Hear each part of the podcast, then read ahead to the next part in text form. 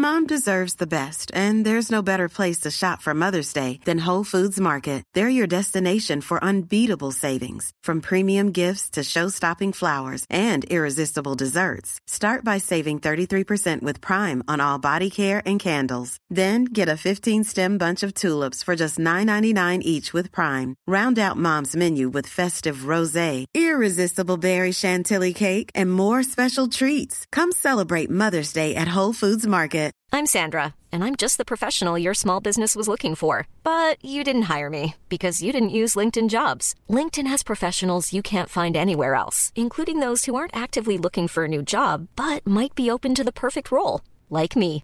In a given month, over 70% of LinkedIn users don't visit other leading job sites. So if you're not looking on LinkedIn, you'll miss out on great candidates like Sandra. Start hiring professionals like a professional. Post your free job on linkedin.com/people slash people today.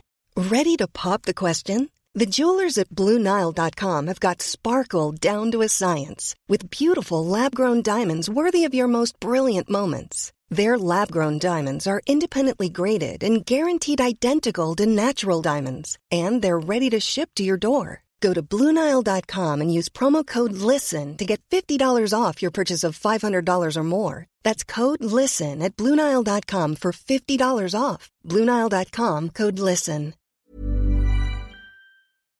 I've got a quick quiz for you. Do you put other people's needs ahead of your own? Do you feel guilty when you say no? Are you not saying what you really need and feel because you don't want to upset someone else? Or do you often feel resentful, frustrated, unappreciated, or just emotionally drained in your relationships? If you answered yes to any of these questions, today's episode is totally for you. Today, you'll learn the difference between people pleasing and just being nice or supportive, why you people please, and my top tips to stop people pleasing once and for all. So stay tuned. I'm Dr. Abby Medcalf, and I'm a psychologist, number one Amazon best-selling author, TEDx speaker, and all-around relationship maven with over 30 years of experience helping people create connection, joy, and ease in all their relationships. What's my secret? Well, besides being totally hilarious, I help you think differently so you can approach your relationships in a completely new way. I'm the best deal in town because the tools I teach apply to all your relationships, which allows you to simplify your life and find the confidence, calm, and deep love you've been craving. Combining my hands on experience and all the latest research, I've created actionable tips and tools you can apply quickly and easily to create lasting change in all your relationships today. So let's get to it. Hi, you're here. Welcome back. I'm very happy you're back. I'm happy to be back. love recording the podcast, as you know. Thank you, thank you for the reviews. Oh my gosh, I was crying with a couple of them. I really appreciate it. And again, more people find us when you rate on Spotify and leave a review. So please keep that coming. And if you're here on YouTube, please like and subscribe. And you're watching me right now in my lovely office where I'm finally getting some new furniture. And uh, the big zit I noticed on my forehead earlier, what is that about? I just had another birthday. I'm in my late 50s, for God's sakes. Like, I don't understand still having pimples. But anyway, is it keeping me young? I don't think so. I don't see an upside. If someone knows about the upside to aging, let me know. I don't feel any wiser, I'll tell you that much. So, I'd rather have my boobs where they're supposed to be than be wiser. I'll tell you that. How's that? Yeah, yeah. I said it. I said it. Yeah, we're starting off. I'm, I'm, I'm, I'm a little randy today, huh? I'm a little, I'm a little spicy today. so, I'm really excited about today's topic. So many, so so many of you have written in asking different way, you know, asking this in different ways, and so I am going to give you. It's all coming at you right now. So let's get ready. So first things first are you a people pleaser? Are you in the right place? I ask those little questions to begin but let's get let's get granular as i like to do. There are many signs of people pleasing but at the end of the day they really all add up to you being overly concerned with keeping other people happy with you. That that's really what it boils down to. It's, it's earning someone else's approval, aka they like you. And that's your top priority and the way you maintain your relationships. You do this by doing too much for others, uh, saying yes when you want to say no, and really avoiding any potential conflict and keeping the peace every chance you get. So sometimes people pleasers show up as avoiders, you know, people who just avoid things. Uh, but that's also it's it's really intimately connected. Uh, and my the my favorite part whenever I'm talking about people pleasing with clients or anyone else or doing a talk somewhere is that I hear, well, maybe I'm just nice, Abby you know, I, I'm just a nice person. Well, let's talk about the difference between being a nice person and being a people pleaser because people pleasers, you know, are often seen in a good light. They're they're helpful, agreeable, nice. Uh, they're quite attuned to how other people are feeling and really are likely thought of as a great friend or a great partner. And I'm not saying, you know, it's wonderful to be kind. And I hope you continue to do that. I, am kind. I'm a, I'm a nice person in the world, but you have to be kind to yourself first. yeah, oh, oh, I caught you. And that's where people pleasers lose their way. They, and I say this with so much love, but you know, if you're a people pleaser, you don't see yourself as people.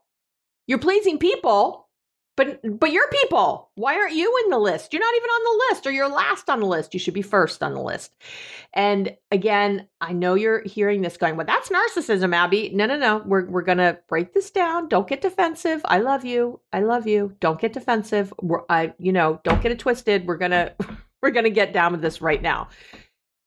You're people, you, you're a person, and you deserve pleasing also.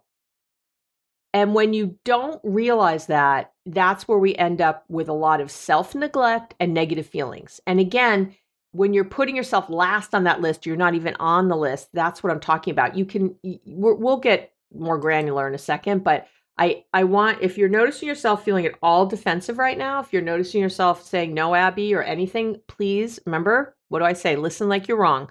Just, just be open. Let's, let's, it's me and you. I love you. I'm not we're not trying to label you in ways that don't, you don't deserve or something. I'm trying to help.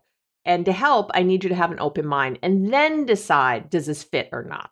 Okay? So, open mind first. So, and re- okay, so feelings are the way you can tell if you're being a people pleaser or just, you know, an altruistic, kind, lovely person. The main thoughts and feelings associated with people pleasing are let's go over those. Let's talk. Oh my God, I've got a million of them. I'm, I'm going to try to distill it in my head here. We got low self esteem, controlling behavior. That's a lot of people pleasing stuff. You being very controlling.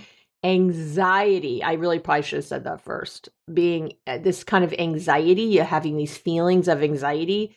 Uh, anger, frustration, resentment, feeling unappreciated, uh, loneliness. Uh, uh, people pleasers often feel really lonely deep down because let's face it, they've been hiding their true self, their real feelings and preferences. So they ultimately don't think anyone really knows them. And that results in feeling lonely, even when you're surrounded by people, when you got people everywhere. Now, the main thoughts and feelings associated with being a kind, altruistic, supportive person are different. Those feelings you feel energized, not enervated in your relationships. Okay, so you feel energized, not drained in your relationships. Your actions come from feeling inspiration, not negative motivation. So you you're taking actions not to you know from this negative place uh, of uh, well, I don't want to upset anybody. I don't want to rock the boat. They're not going to like me. Ugh, I want to avoid an argument. That is all negative motivation. But instead, you take actions with people from inspiration, from feelings of love and compassion. And um, that's a different thing when we're feeling supportive. And here's, I think, probably the biggest thing you feel mutual loving support from these people mutual. It feels like you give, they give. It's a big giving fest. And you really feel it both ways. Again, from a love place, not a fear place. You're feeling there's a lot of thoughtfulness, caring and kindness, enthusiasm, feelings of empathy, not sympathy. I talk about that in the episode I did on empathy. Just go search on the website for empathy if you want to really know the difference between those two. I'm not going to spend a long time now. But when we feel sympathy for someone, we feel sorry for them, we're worried, oh, mm, poor, we end up doing for them. When we feel empathy, we don't have to do anything. We're just connecting with the feeling, not with feeling, not with uh, action. When we take action a lot, it is to make someone feel a certain way. That's what we're trying to do. It's really manipulation. I say with love, I say with love, calm down. You're like, I'm not a manipulator we're all manipulators to some degree. Uh, and you know, there's healthy a healthy space on that continuum, and there's very unhealthy spaces. So, empathy is great, sympathy not so much. Again, unless someone just died, you know, that's a great time to have sympathy and go into action mode and you know do for other people. If if uh, you know, I have a best friend who ends up in the hospital, or I have uh, someone I know whose parent died or something. Yeah, like there's a lot of sympathy there. So you want to do act, you get into action, do things. That's very different. And that should be rare. Sympathy should be a rare emotion you have. You don't have people dying every second around you. You don't have people in the hospital every second around you or or you need to take a you need to check out where you're at here. So, but when you feel like there's always an emergency, that that's not that's that's not real that you're that's getting created. I know it seems real. I know, I know. But it's not. And you need to you need to check your life there a little bit. But we're we're not going to go down that road right now.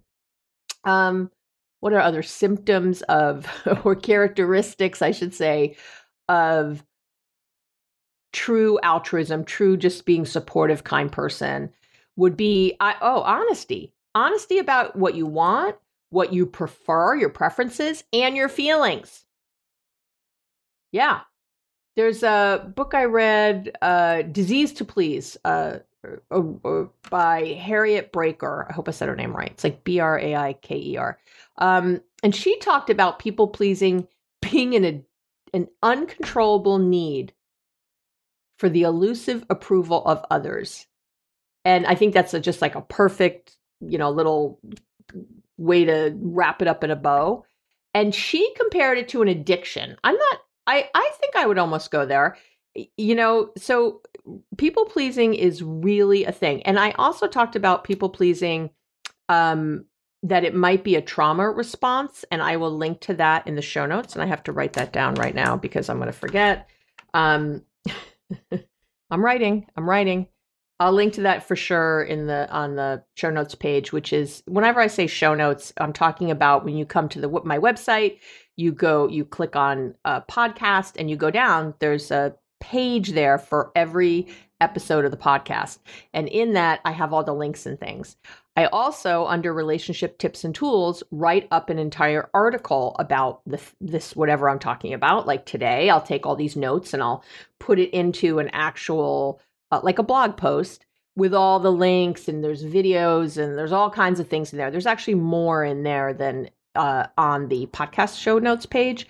And if you ever were wanting to take notes from things I said, you could always go over there and just copy and paste because everything is written there. I know, kind of cool, right? How much do I love you? Let's say it right now. Abby loves me. Just say it out loud, wherever you are. Abby loves me because I do. Okay. so there's help everywhere. But I will, people pleasing can be a trauma response. And I did an entire episode on that, which you should absolutely be listening to also um, if you haven't yet. Okay. So let's talk about causes of people pleasing. All right. So so why do people people please? Why why are why might you be a people pleaser? Well, so and I I want to say always in anything I do or say people have we, we all have very complex issues. There is nothing, you know, my clients always want like the one reason. what What's the one reason I, I drink too much, Abby? What's the one reason I, you know, can't seem to find a, a partner and, or be faithful or whatever? It, there's not one reason. We are m- complex people, individuals. We have multifaceted issues and problems and people pleasing is no different. And i but i do find that it generally stems from two main reasons that people pleasing generally stems from two main reasons. The first is you guessed it your childhood. Most of i think you know what i've seen again in my almost 40 years of, of working with people is that most of your people pleasing behavior started when you were a kid maybe a teenager for a variety of possible reasons. Um, you learn not to put yourself or your own needs first and to value what others think of you more than how you think of you. You learn that at some point. What someone else is feeling or thinking is more important than what I'm feeling or thinking. And when we feel this way, we need other people in a very unhealthy way. So we don't want to disappoint them uh, or upset them because we're afraid that we're going to be rejected or abandoned. And this, of course, results in, you, you, know, you don't value yourself or your own needs and wants, or maybe you don't even know what they are. And that gives rise to the fabulous low self esteem, insecurity. I know. And when our, our when our self esteem is in the crapper and we're insecure, we become perfectionists, we become control enthusiasts, as I like to say conflict avoiders, and of course, people pleasers. So, again, there are many reasons from your childhood. You might have seen your one of your parents being a people pleaser. You might have seen that when you weren't a people pleaser, maybe you know you had a parent who was a little more narcissistic or something, and when you weren't a people pleaser, uh, they got very upset with you. They withheld love or something like that. There's a lot of reasons why from your childhood and your environment uh, that you put that together. Sometimes it's um, I had a I've worked with a lot of professional athletes who in their athletics became real people pleasers. You know, they wanted to please a coach. They wanted to, you know, make everybody happy with them. Um, I've had actors and actresses too in this uh, situation, you know, like on a professional level, like worried that their whole career would be taken away if they weren't a people pleaser. So, and obviously this can get you know, result in you being taken advantage of and all kinds of really icky, icky things. So, childhood, teenagehood, young adulthood, maybe all can be part of why you're a people pleaser. The second big reason, and I'm going to take a sip of tea so we can really get into it. Hold on. Are you, why don't you take a sip too? Do you have some water there? Have a little sip of water. Oh my God, so good. Earl Grey. That's how, that's what I like. I like a little Earl Grey with uh, milk and sugar. I'm old school. I think I'm British, apparently. Um, I'm not, but to all my Brits out there, that's how I drink it. Um, okay, that's enough about my tea. I hope you've had some water. All right, let's get to num- reason number two underlying mental health issues.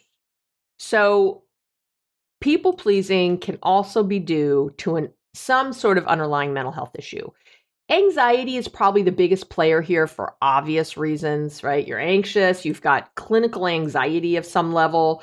And, uh, you know, when I say clinical, I mean diagnosable. You know, everyone's a little anxious, everyone has a little bit of anxiety, but you might be an over, you know, have a real clinical, like need medication, probably kind of anxiety, or you have to work really hard at, at you know, keeping it in check.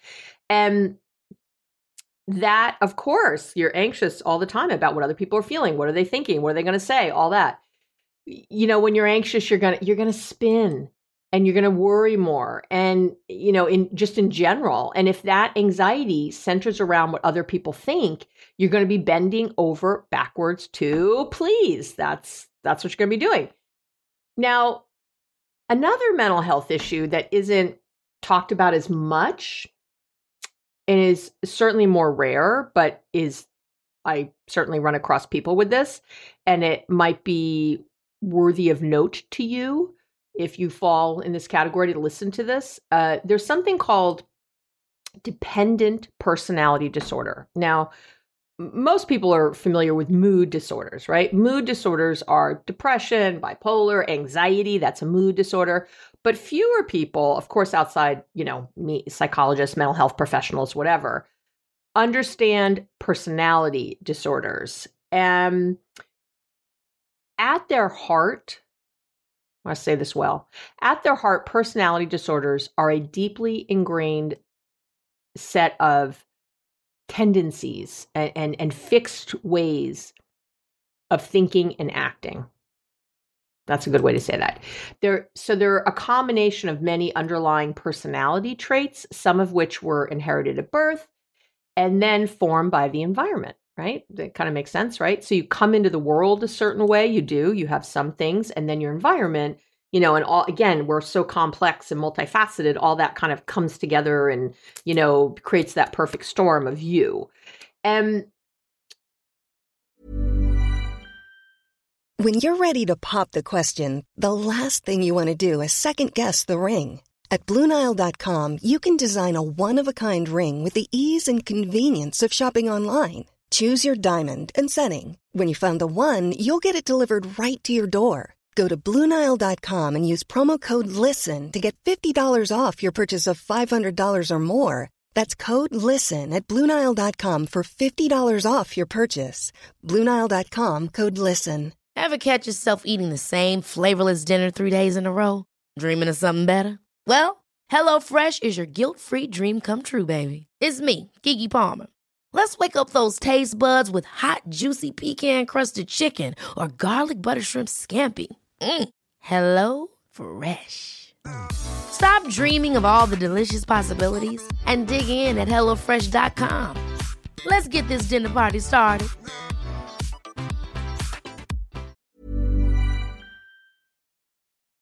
While anxiety, while, you know, mood disorders can be treated with medications because we're talking about uh, something malfunctioning in the brain in a specific way around neurotransmitters. Often, personality disorders uh, cannot be treated with medications, and that's one of the big differences between them. And I'll tell you that uh, as health uh, mental health professionals, we we sometimes talk about to our clients about personality disorders and sometimes we don't. Sometimes we don't diagnose to them um, for a variety of reasons. Actually i'm not going to even go down that road right now but uh, we we just sort of know and we're kind of looking at that and we're adjusting our treatment around that. So there are about 10 personality disorders and they fall into three what we call clusters and so lots of people know about, you know, narcissistic personality disorder or borderline personality disorders, right? And these, by the way, are considered cluster B because there's so there's A, B, and C. There's three clusters, A, B, and C.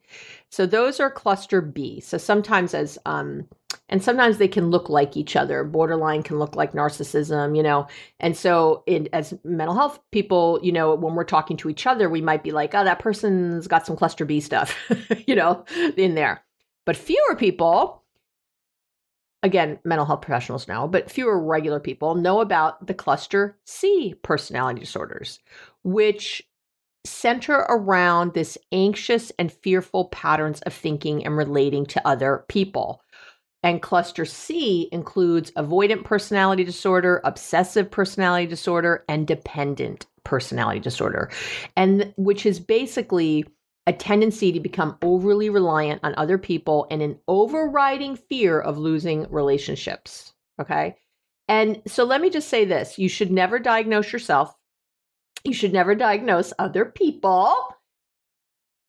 I cannot diagnose you from afar. That is not cool and not okay. Um, that is not what we do. We don't, you know, if I'm talking to a client, I'm not diagnosing their grandparent, you know, with something. I might make some guesses or I might teach them about this thing and say to them, like, hey, I can't diagnose your mom. and I can say that they're having some of this stuff. So let's talk about them from this perspective, maybe a little bit, you know. And obviously, this is only after I've really known someone a long time and they've been talking about maybe their mom for a long time or their dad or their brother, or their friend or their partner for a while.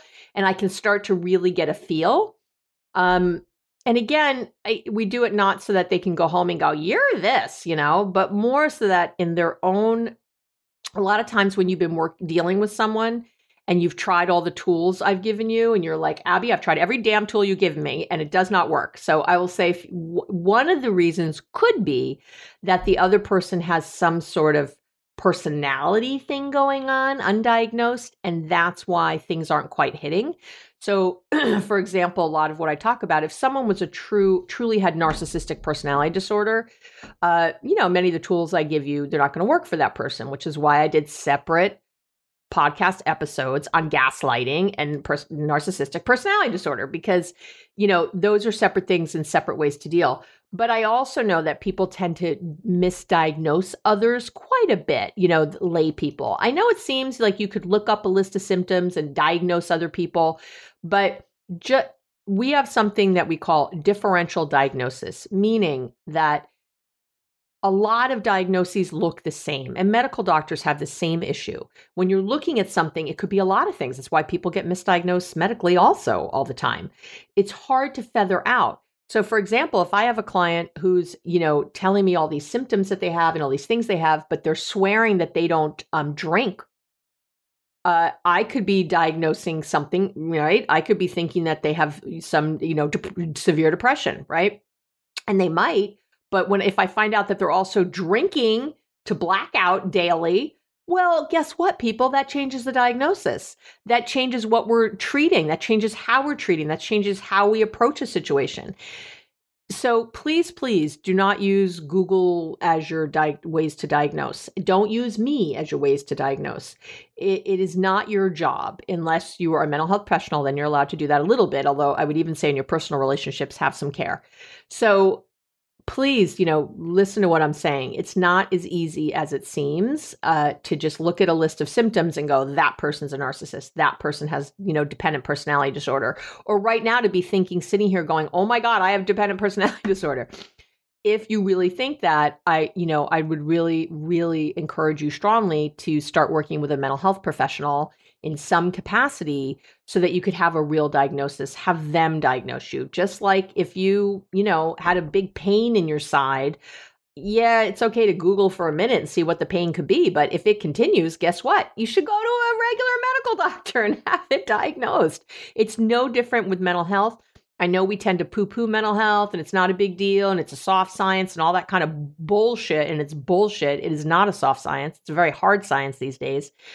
And just like the same thing with medical doctors, not everything is very cut and dry. You might think of that as a hard science, but guess what? They do a lot of guessing. Guess what? Probably 50% of the medications you take are used off label, meaning that what they were created for is not what they're used for. That happens all the time.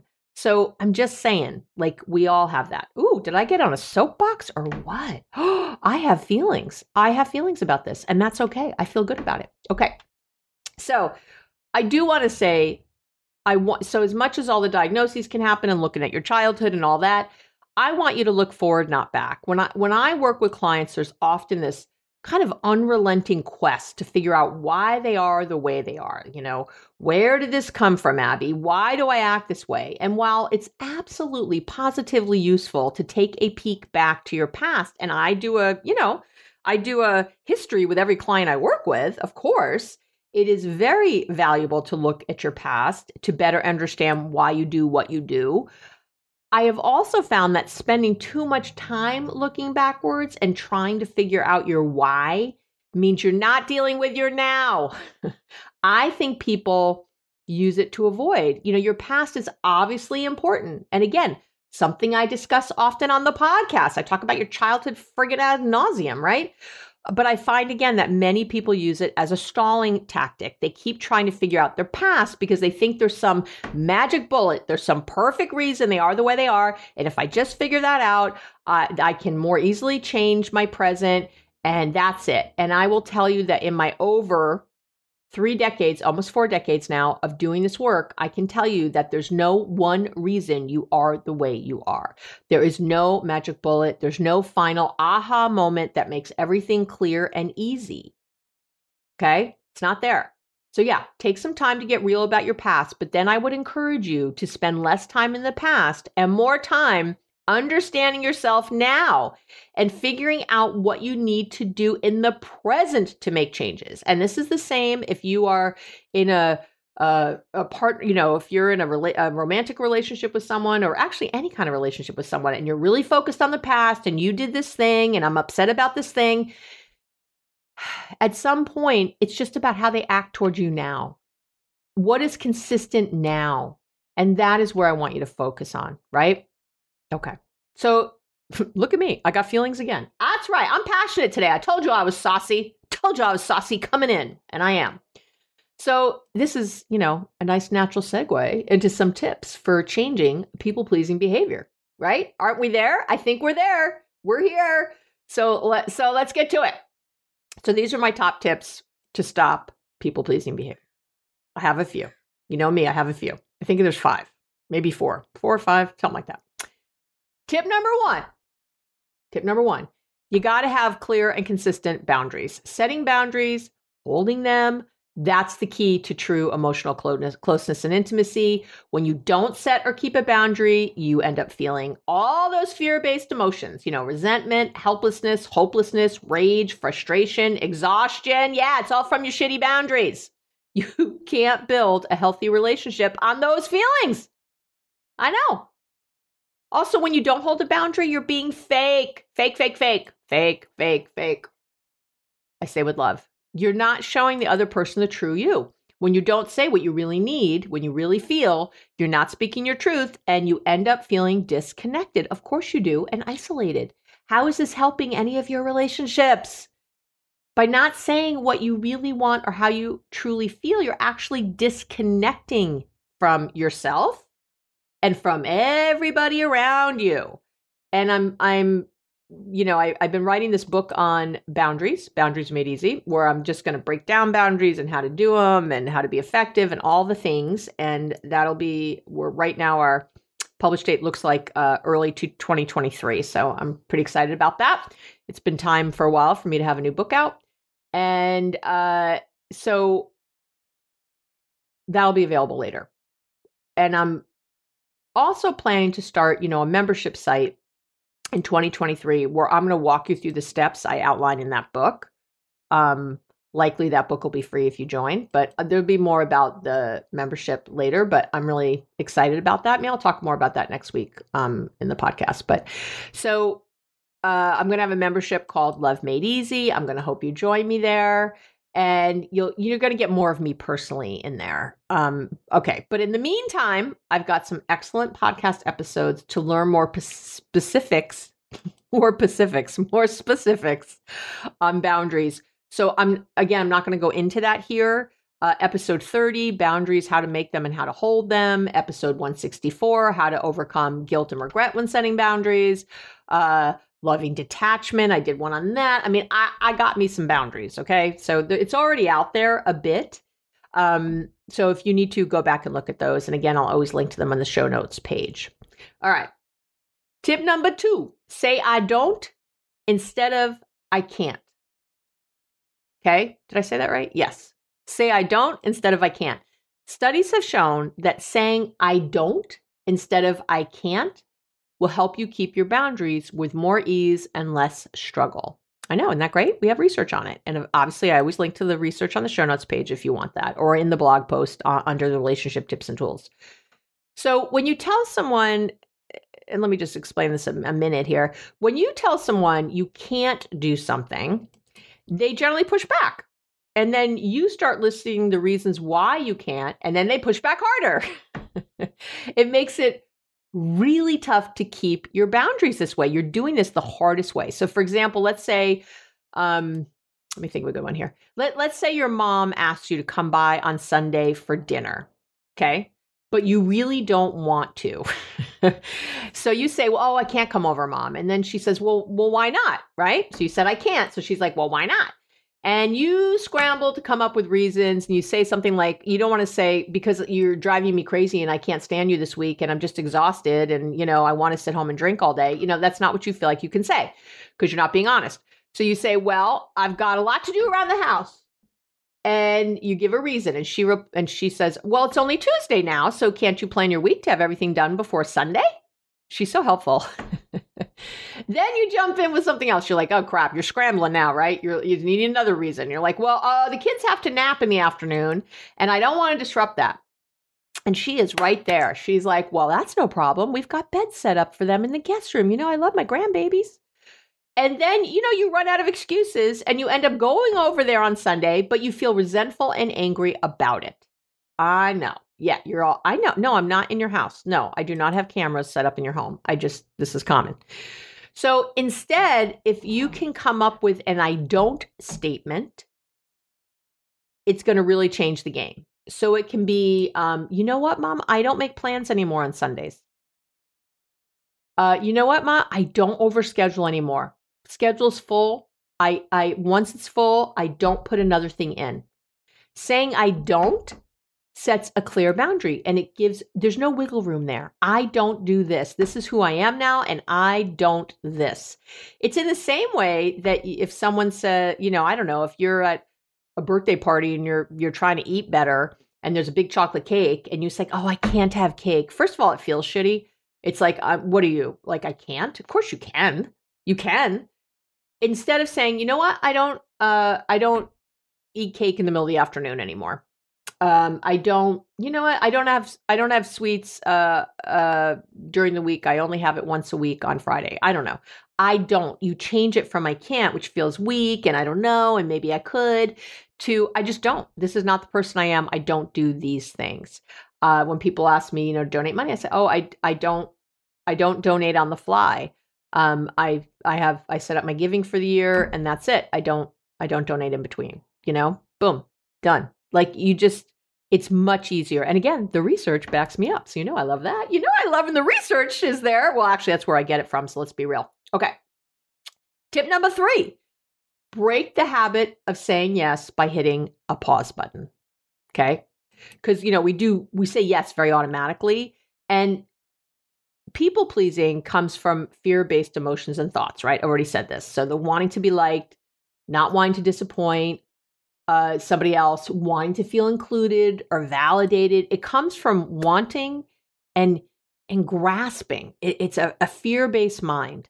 So the answer to this issue is to pause and check in with yourself often. You don't you do not need to give an immediate re- answer to a request. You don't have to do it. In fact, you might want to make it your default to always say, let me get back to you, or I'll let you know tomorrow, or on Monday, or next week. There was a study a few years ago at Columbia University uh, that which showed that pausing, get this, pausing for just 50 to 100 milliseconds, milliseconds, is enough to help you make better decisions. I like that. I know. That incredibly short short pause is enough to help your brain focus on what's being asked and stop that automatic yes. So when your friend asks you to lunch on Saturday, say you'll get back to them. Then check in with yourself about having that lunch. Ask yourself, how am I feeling about that right now? What else do I have going on on Saturday?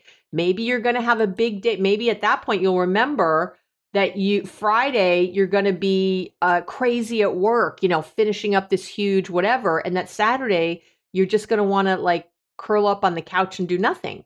You know, what thoughts are you having about why you want to go to lunch? Is this a good friend? Is this just an acquaintance? Is this somebody you're trying to please? Is this someone you don't want mad at you? Do you feel uh, energized and excited about having lunch with this friend? Or do you feel, again, enervated or drained thinking about listening to this friend complain about her partner for two hours? Do you see where I'm going here? Do you, are you are you are you cluing in? And I know you're going, oh, but that's a good friend, Abby. I, I have to do it. You know, you have to listen. No, you don't. You don't have to listen to anybody bitch and moan for two hours. I'll tell you that right now. And if it's going to drain you and make you resentful, that's you not being a good friend. You're not being honest. And so you might, again, boundaries, back to tip number one, you might have the lunch because you do love this person, you want to be there, but you might say something first like, okay, I say this. I know you're going through a lot in your relationship. I don't want to spend the whole lunch on that. I want us to talk about other things. I want us to really, I want you to feel inspired when you leave and not, you know, it's not helping your friend to just bitch and moan for two hours. They're going to feel like crap when they leave. That's how we all feel when we've, it's all we've ever done. And you can say, I want to really listen. Like, let's just set a timer, like 15 minutes, go get it all out. and then after that, you know, let's problem solve and let's, or let's talk about other things besides this relationship or whatever. And if, you know, if we get backslid back into that, I'll check you and, you know, I'll keep you really feeling good. I want us to both leave lunch feeling energized, like from our friendship and from being there for each other. Do you know, there's a whole other way to do this. in general, when you stop to check in with yourself, I want you to notice again if you feel uplifted, energized, interested, enthusiastic by whatever's being asked or said. Or do you feel drained and annoyed? That's where I want you to be. And what you know, what did I say earlier? When you're people pleasing, you won't feel good about it. You'll feel emotionally or physically drained or anxious or overwhelmed or resentful or stressed or annoyed or frustrated or even depressed, helpless, hopeless. Do you see where I'm going? Yeah. So your feelings are such a great way to be checking in. When it's something you generally want to do, you feel lit up in some way. Again, you're happy, excited, enthusiastic, peaceful, positively anticipatory. Your feelings are your best indication if this is people pleasing or healthy. That's your best way to know. All right. Tip number four to stop people pleasing is to work on your friggin' self esteem. People pleasing is all about relying on validation from other people. It's about feeling good only when someone else feels good about us. And this all adds up to your confidence and self esteem being in someone else's hands or in some external situation or event. And to be happy and stop people pleasing, you need to rely on internal validation, not external. You want to work on things that make you feel good about yourself.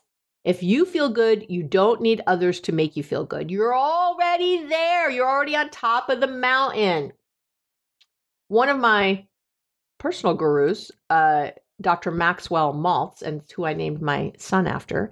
Uh, he wrote a book called Psycho, Psycho, Psycho Cybernetics, which changed my life. That was one of the first books I read that changed my life. Uh, anyway, and he said, uh, and I'll link to it in the show notes. Don't panic. Okay. he, he, there's a great quote he has. He said, "Low self esteem is like driving through life with your handbrake on in your car." Yeah, such a good line. So, and I don't even know if we have handbrakes anymore now that I think about it. this book was written, I think, in the 50s. So, uh, we used to have handbrakes in cars. Do we have those anymore? Because I know my car, it's on the floor now. So, anyway, that's kind of funny. It's dating itself. If you have a handbrake, raise your hand. All right. Uh, but you get the idea, right?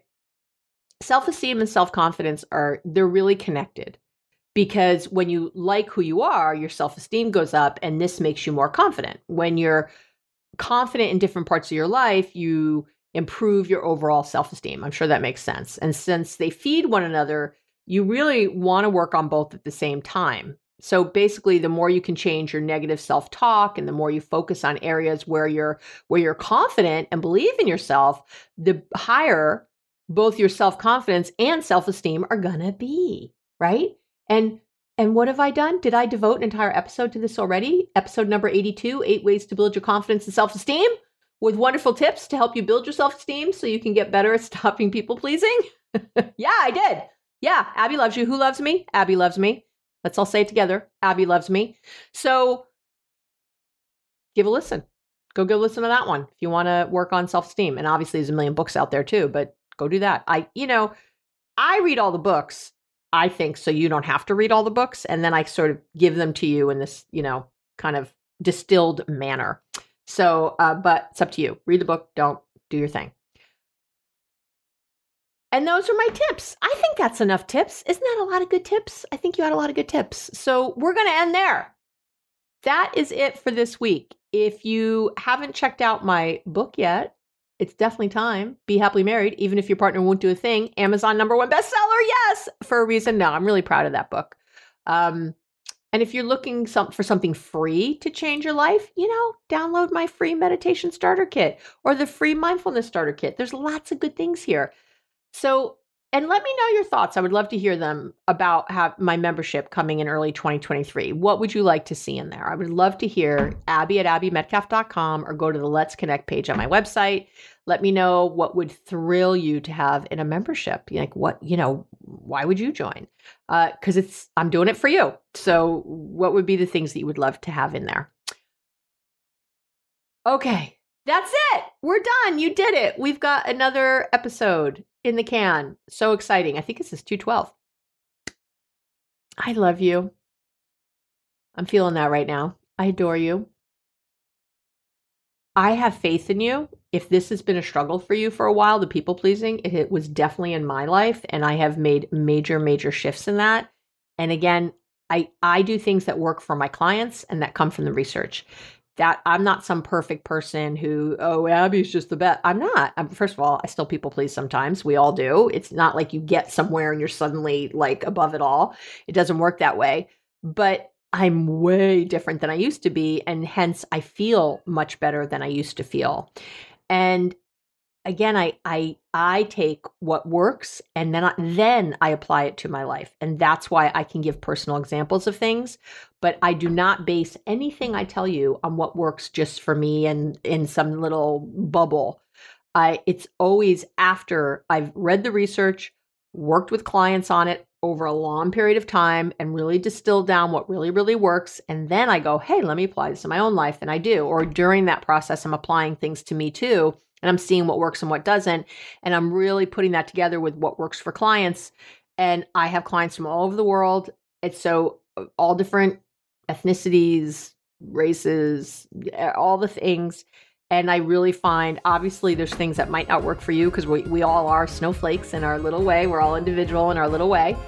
But definitely works with the vast majority of people I've worked with. And so uh, I think it can work for you too. I really do. I adore you. Have an amazing week, and I'll talk to you real soon. Thank you for listening to the Relationships Made Easy podcast with wonderful me, Dr. Abby Medcalf. And I've got two quick things to say. Just give me one more minute. First, I love spending this time with you, and I work hard to make sure every single episode is going to help you move from any feelings of frustration or resentment or anxiety to that connected, hopeful, confident. That's always my goal. So if you have any ideas for a future episode or just want to say hi, let me know what the podcast is doing for you. Anything, you can email me at abby at abbymedcalf.com. How simple is that? And the second thing I want to say is if you like the podcast, you're going to go crazy, crazy for my book. My book is really good. I'm really proud of it. You can find it on Amazon or on my website under the shop section on my website at abbymedcalf.com. It's called Be Happily Married, even if your partner won't do a thing. And even if your partner will do a thing, the book will still really help you. So that's it. Thanks again for listening. Talk to you soon.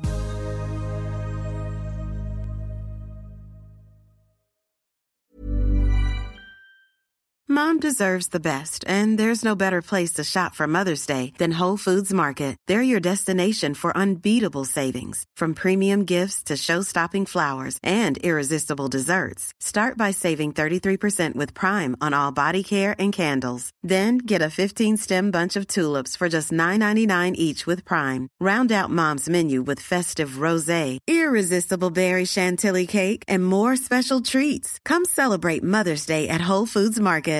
Imagine the softest sheets you've ever felt. Now imagine them getting even softer over time. That's what you'll feel with Boll and Branch's organic cotton sheets. In a recent customer survey, 96% replied that Boll and Branch sheets get softer with every wash. Start getting your best night's sleep in these sheets that get softer and softer for years to come. Try their sheets with a 30-night guarantee. Plus, get 15% off your first order at bollandbranch.com. Code BUTTERY. Exclusions apply. See site for details. Planning for your next trip? Elevate your travel style with Quince. Quince has all the jet setting essentials you'll want for your next getaway, like European linen, premium luggage options, buttery soft Italian leather bags, and so much more. And is all priced at 50 to 80% less than similar brands. Plus, Quince only works with factories that use safe and ethical manufacturing practices. Pack your bags with high-quality essentials you'll be wearing for vacations to come with Quince. Go to quince.com slash pack for free shipping and 365-day returns.